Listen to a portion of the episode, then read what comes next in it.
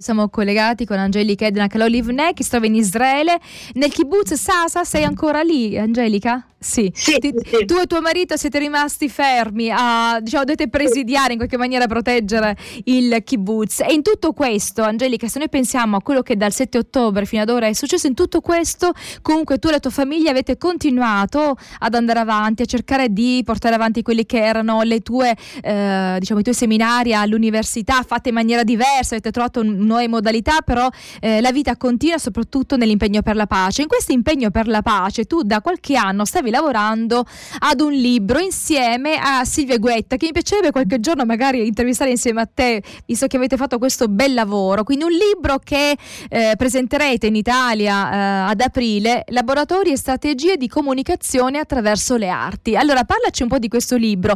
Eh, è un lavoro eh, che ti ha preso un po' di tempo, no? E che ha raccolto, penso, un po' tutto, tutto quella, quella che è stata la tua esperienza come formatrice, no? Come, sì. eh, per il teatro e per l'università.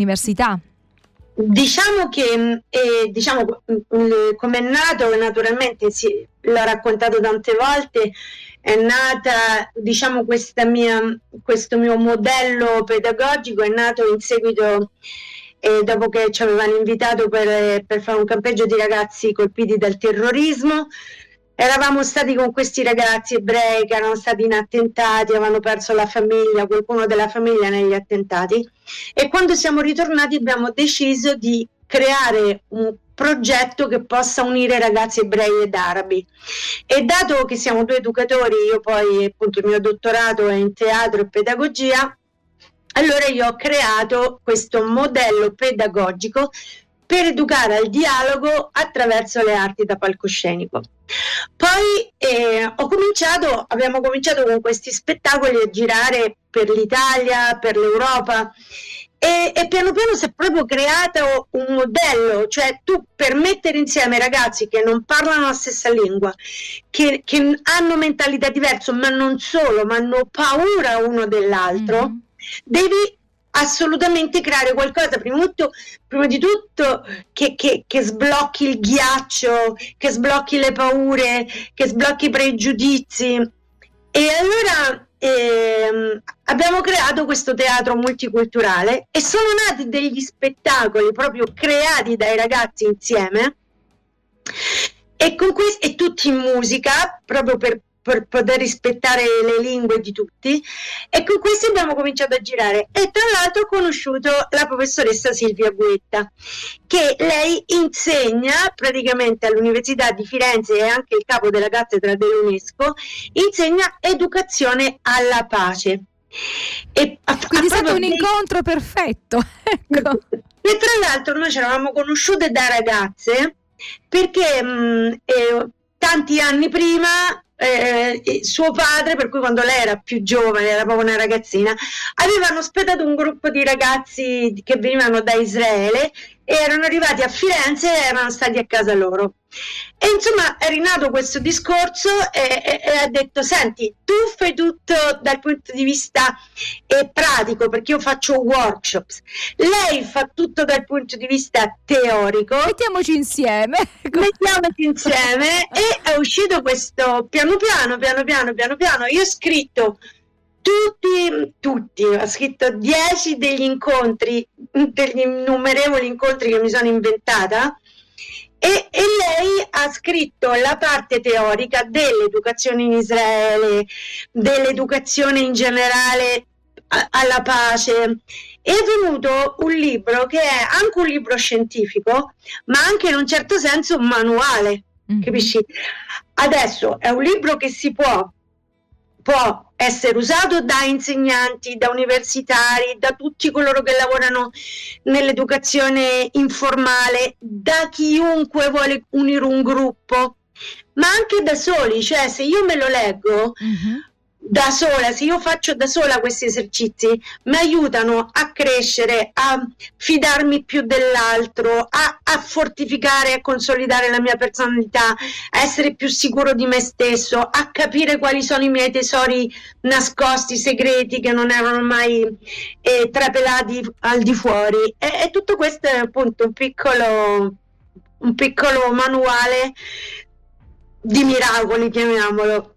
Interessante, perché appunto si unisce sia la parte teorica, ma ci sono anche poi del, cioè, quindi delle parti pratiche, per cui quello che tu prima magari capisci con, con la mente, poi lo rendi pratico, e lì solo quando lo vivi, no? L'hai capito e lo vivi, li apprendi e ne fai uno stile di vita. Quindi queste due parti sono sen- cioè, secondo me fondamentali, perché eh, si possa veramente avere un... Um, un impatto, ecco, un impatto e un influsso sulle persone. Quindi è adatto agli insegnanti, è adatto a singole persone, insegnanti di, di diciamo di qualsiasi eh, grado della scuola, o per quelli più grandi, dall'asilo fino all'università. E allora lo devo regalare a mia figlia, vero Angelica? Assolutamente, assolutamente, specialmente che lavora con bambini, con ragazzi, le darà veramente tante tanta eh, ispirazione, perché poi ogni esercizio, ogni session, ogni sessione ti dà le idee per altre mille sessioni. Ti do un esempio: questa settimana con gli studenti eh, era la lezione sulle cerimonie, e allora io volevo insegnare loro la piramide di Maslow, che è la piramide, te l'avevo raccontata, sì, no? Sì, sì. Ecco, è la piramide di Maslow. Di solito tu lo fai questo attraverso la teoria, gli spieghi chi è Maslow, fai vedere la piramide, tutta. Però tutto questo ci siamo arrivati attraverso un'esercitazione che gli ho dato, di portare delle immagini di cerimonie. E la cerimonia può essere il matrimonio, può essere la mattina che ti alzi e ti lavi i denti e poi bevi il caffè, poi ti vesti, poi ti pettini, e tutte queste sono piccole cerimonie, grandi cerimonie, che ci danno una tradizione personale, ma anche una tradizione collettiva, e per cui un'appartenenza. Mm-hmm. E questo arriviamo, diciamo, alla seconda o alla, te- alla terza, al terzo stadio di Maslow, e tutto questo ci porta al significato personale, alla, all'aspirazione che tu hai per, per vivere una vita che ha un senso, un significato. E alla fine di ogni lezione i miei studenti veramente devono scrivere una riflessione, mi scrivono delle cose bellissime: ma non ci avevo mai pensato, ma guarda le cose che succedono tutti i giorni, o che io vedo e che non ci avevo mai pensato, quanto questo mi fa pensare alla bellezza della mia famiglia, alla bellezza della comunità a cui appartengo. E questo mi succede naturalmente con ebrei, cristiani, musulmani, drusi, capisci, che poi si incontrano e si raccontano e, e, e trovano quindi delle affinità, cioè si vede che nonostante si possono avere delle differenze culturali, di religione, su certi bisogni, su quelli fondamentali, eh, viviamo comunque nella stessa maniera, magari con colorazioni diverse, ma alla fine i bisogni sono quelli. Eh, quando tu raccogli questi, diciamo, mh, tutte le impressioni, no, dei ragazzi, hai fatto, hai fatto questa raccolta, quindi hai creato anche un, un libro dove poter inserire tutte, eh, tutte queste impressioni?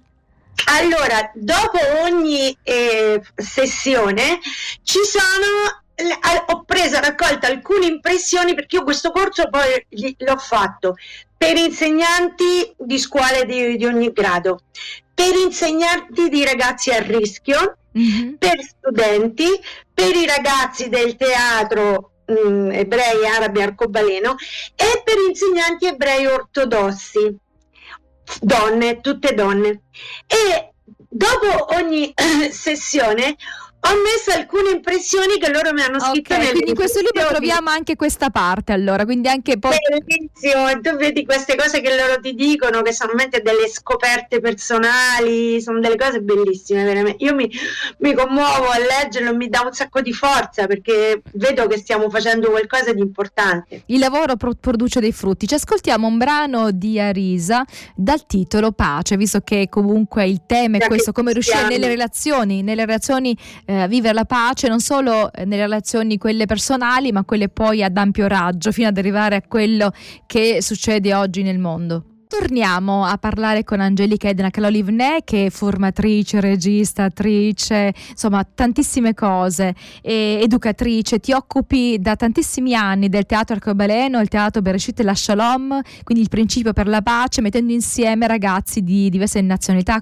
culture, religione, e facendo vedere loro che ci sono cose in comune. E questo libro che hai scritto insieme alla professoressa Guetta, che parla proprio dei, partendo dai bisogni, no? Dai bisogni che sono sono eh, i bisogni un po' di tutti rispetto a quelle lezioni di cui tu ci parlavi, no? Che fai all'università, fai scaturire nelle pers- nei, nei ragazzi che hanno eh, magari eh, delle origini diverse, fai scaturire la consapevolezza che su certe cose siamo uguali, certi bisogni sono uguali. Ragazzi e adulti, ragazzi e adulti. Che età hanno, cioè que- quelli più grandi?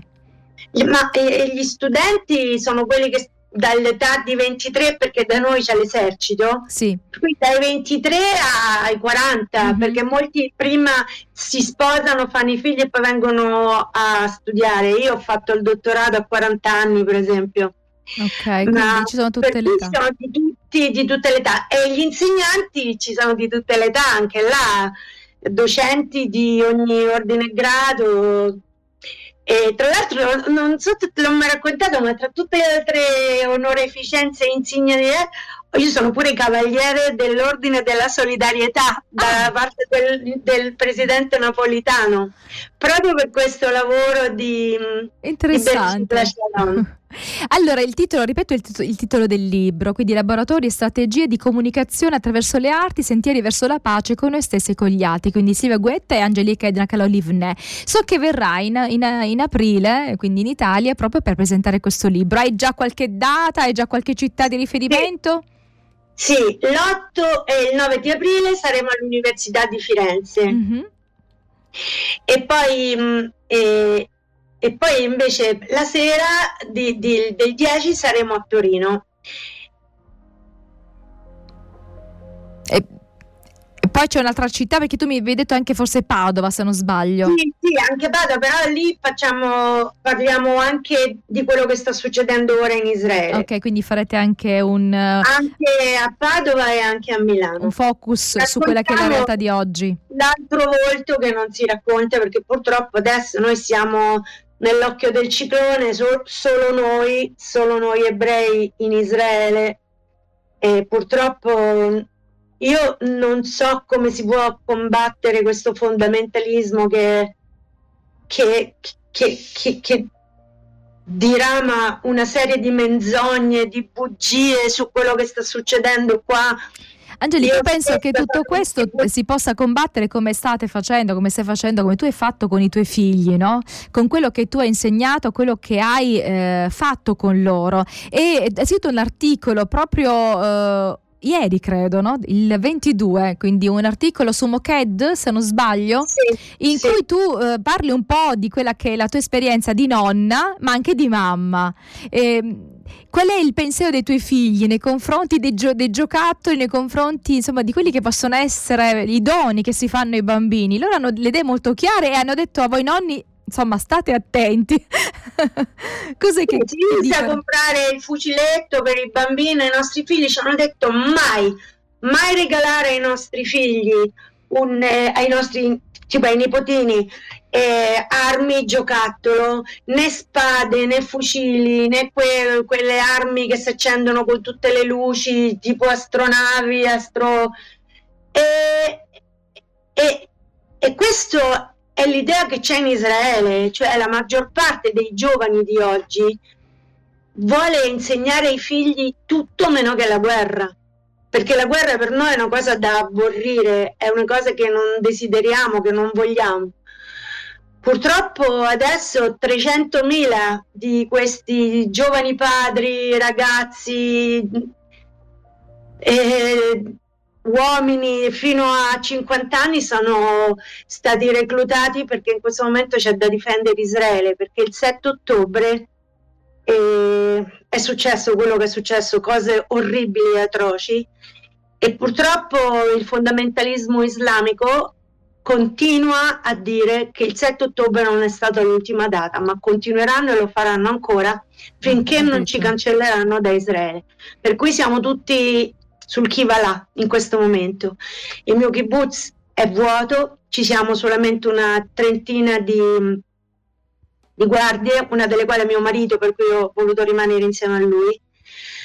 E siamo pronti a ogni evenienza.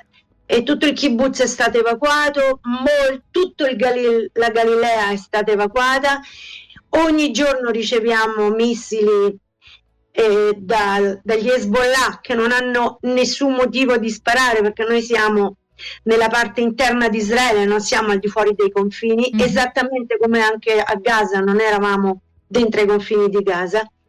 E, e però Hamas continua, e il fondamentalismo islamico continua ad invitare tutti quelli che ci circondano a ripetere il successo del sette ottobre.